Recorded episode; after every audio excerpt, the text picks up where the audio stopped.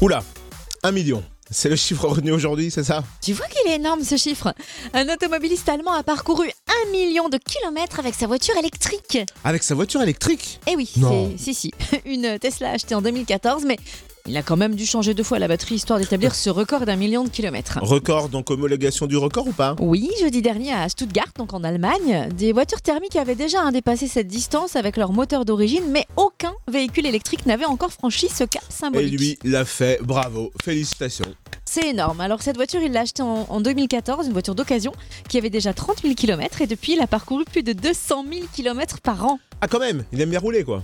Euh, non, en fait, c'est qu'il va juste à son travail et il habite à 140 km de son lieu de travail. Wow. Donc, voilà, vous imaginez les trajets quotidiens. Et puis, il prend aussi sa voiture pour ses vacances à travers le monde, comme aller en Chine ou en Norvège. Ah oui, Du coup, d'accord. c'était facile pour lui d'atteindre le million de kilomètres. hein. Il espère même le dépasser pour atteindre 1,6 million de kilomètres. Mais toujours, toujours viser plus haut. Tesla, oui.